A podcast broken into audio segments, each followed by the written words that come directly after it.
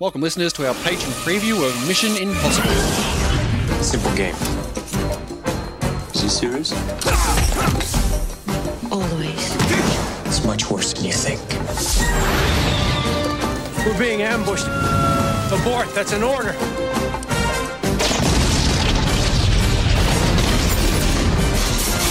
They knew, they knew we were coming. Do you read me?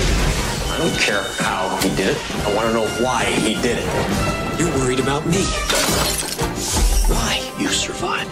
I'm sure we can find something I have that you need. No one sent me. These guys are trained to be ghosts. Let's not waste time chasing after him. Just make him come to us. Find something that's personally important to him and you squeeze.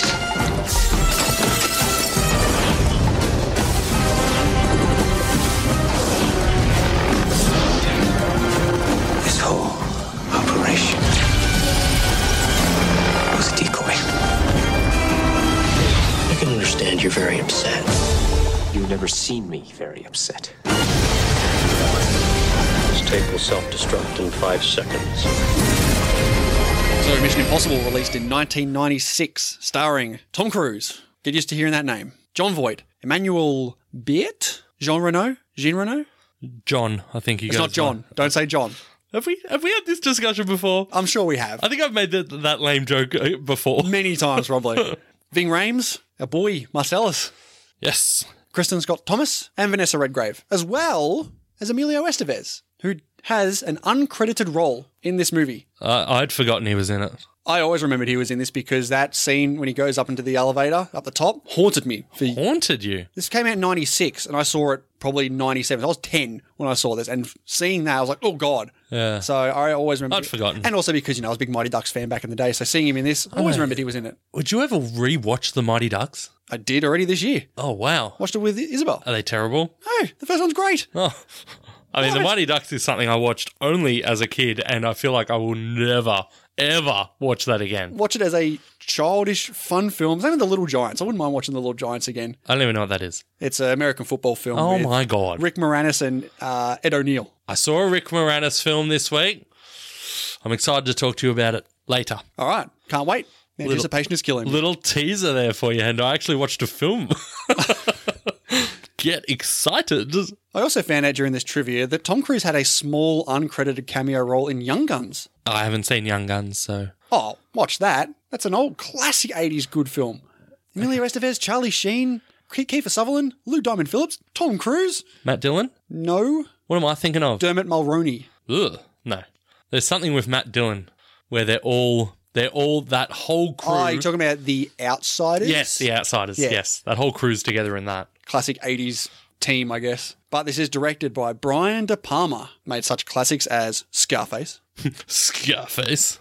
Yeah, Brian De Palma's a funny one. I was looking him up on IMDb, and I know we don't do what else. Uh, what are they known for for directors and such? But We should. my, all right. Well, I'm going to spoil this one because this is a man who has directed the original Carrie, Snake Eyes, Carlito's Way, Mission Impossible, Scarface. None of those films are on his known for. Get this: Dress to Kill, What? Body Double, What? Phantom of the Paradise Yikes. and Femme Fatale, which I have heard of but haven't seen. Okay. That is outrageously bad. That is a poor representation of Brian De Palma. IMDb, come on. Lift Yo Game. But this is based off the television series by Bruce Geller. Have you ever seen it? No. Have you? No. I did not know it was even a television series Oh, didn't ya? for a long time. I do know that it the main character in that was Jim Phelps. Oh, really? Yeah, Oh, cool. So it's sort of like a continuation rather than a remake? No, because everyone involved in the TV show basically expunged this movie. They they did not like what they did Well, with it. I, I heard that the guy who had directed the most amount of episodes actually was invited on set by I think the studio, and Brian De Palma said to him on like very early on, like, "Listen, mate, I know that you've been invited here, but I don't want you here. Nothing against you. I just think it'd be real awkward." And the guy was like, "Yeah, thanks. I appreciate your honesty," and left. I was like, "Yeah, fair enough. Like, really, what, what do they need this guy on set for?" yeah, exactly. They're, Terrible. they're not going the same route as the show. No. There was no need for it. But yes, the story was done by David Kep and Stephen Zalian, and the screenplay also by David Kep and Robert Town, with music by Danny Elfman. Nice. Yeah, and the cinematography by Stephen H. Burham. Do you know that cinematographer? it rings a bell. Like I've, I've, I feel like I've heard that name before, but I can't pinpoint what he's done. So initially, there was a sophisticated opening sequence that introduced a love triangle between Phelps, his wife, and Ethan Hunt that was removed because it took the test audience out of the genre, according to De Palma. And that would have been weird to have that romantic love triangle going on throughout this film. I mean, it's in most of the other Mission Impossibles. Maybe not a triangle, but a romantic element to it. There's really no romance in this film. No, which is good. Yeah, no, it's nice. Just straight up spy. This is such a huge spy movie. It's great, It's like really complicated as well. which I love. Yeah. And I've it's- always loved this film. this is a film you need to pay attention to. I even And picked up on it new pays things as off. I watched oh, it, I, yeah. I did too. Like, definitely. I understood this film so much more this time doing notes. In in particular, the scene when they're in the restaurant before he blows up the fish tank. I re- like. Yes. I, yeah. Yeah. Yeah. I know, I know exactly the yeah, reaction. Yeah. This was actually the last movie from a major studio to be released on like home video, video cassette. Yeah. So you can basically timestamp this film. Yeah. Yeah. Late 90s, here we come. That's right. Hello, DVDs. So this film went into pre-production without a script that the filmmakers wanted to use. What? Yeah, Brian De Palma designed the action movie li- sequences. A movie like this without a script. No, it had a script, but they didn't want to use it. It was ready to go, but like, no, no, we don't want to use this. They they ended up designing the action sequences, but neither David Kep or Robert Town was satisfied with the story that would make these sequences take place. So Town ended up helping organize a beginning, middle, and end to hang the story details on, while De Palma and Kep worked on the plot. mean, Robert, that's- Ta- Robert that Town sounds was terrible. He was rewriting scenes literally between takes during filming. We've mentioned this in a couple of movies we've done that they were rewriting and re- like doing scene changes and rewrites as the movie was going on. And the fact that they came up with this film shows the quality of writing, I guess. Yeah. Good team uh, behind it. Alan Silvestri was originally hired to score the film, and he had written about 23 minutes of music before he was taken off of it. He actually used that material he'd written already for Eraser. Is that the one with the weird gun? Yeah, and the crocodiles. I'm Your not sure- leather. I'm not sure I've ever seen it. I think I Really? started and I never got through. It's all about the guns. It's a see-through gun, isn't it? yeah, you see can through shoot walls. through a wall. Yeah, James Caan in it too. Okay, One of the weaker Schwarzenegger films out there. one of the weaker. I remember how huge this film was in 1996. Even as an eight-year-old, I remember how massive this film was. The trailers, like everyone would go on about the amazing trailer this film had, showing parts of the stunt with Ethan falling down. Yeah. Even still, like, that is one of the one of the big iconic shots in film history. The, the history.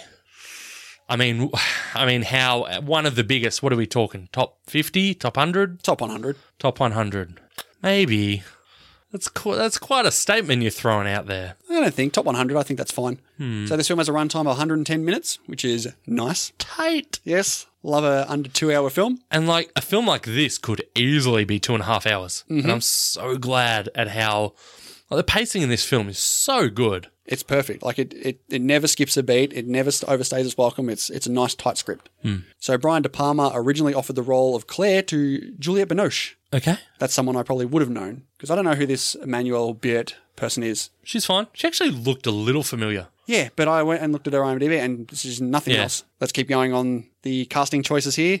Let's see who was considered for the part of Jim Phelps. We had Al Pacino, Michael Douglas, Robert Redford. What do you think of those three? Robert Redford would have been good. It would have been all right. He Al Pacino, I don't think so. Robert Redford kind of played that part a little bit in Winter Civil Soldier. War.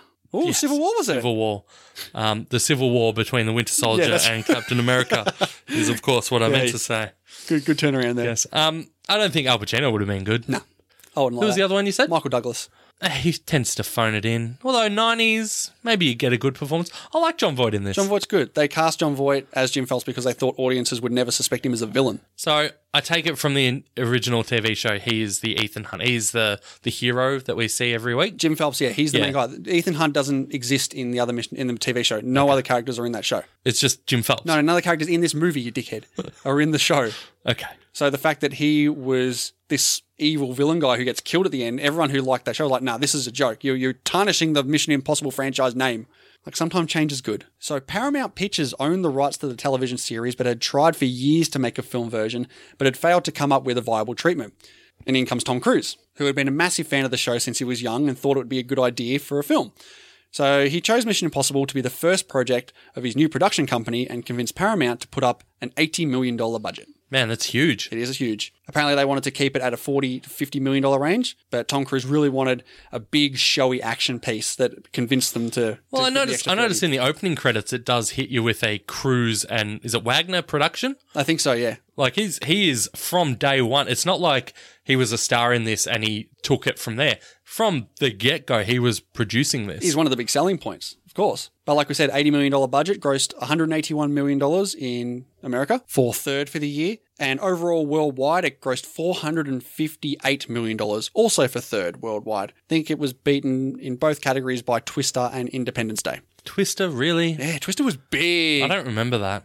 I've, yeah, I can't remember much of it. I know I for some reason I remember Philip Seymour Hoffman being in it. It's one of the weird weather guys.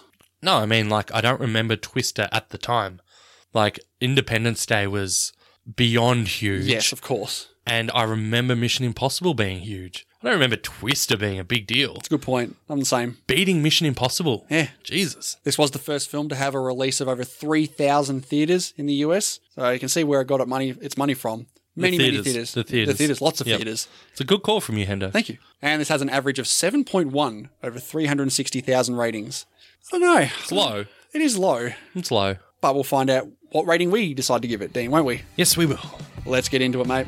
Thank you very much, listeners, for checking out this patron preview. Yeah, if you want to check out the whole episode, we've got everything on over at patreon.com slash IMDB Journey. And we've got plenty of other episodes over there, including our Die Hard series, Wes Anderson series, tons of other benefits, early access to our main show. Yeah, exactly. You can even shape the show the way you want it to be by telling us what movies you want us to review. Yeah, so Dean said it's spot on. Patreon.com slash IMDB Journey. Go ahead and head over there and check out all the rewards and benefits that we've got to offer. And we thank you once again for checking us out. Thanks, y'all.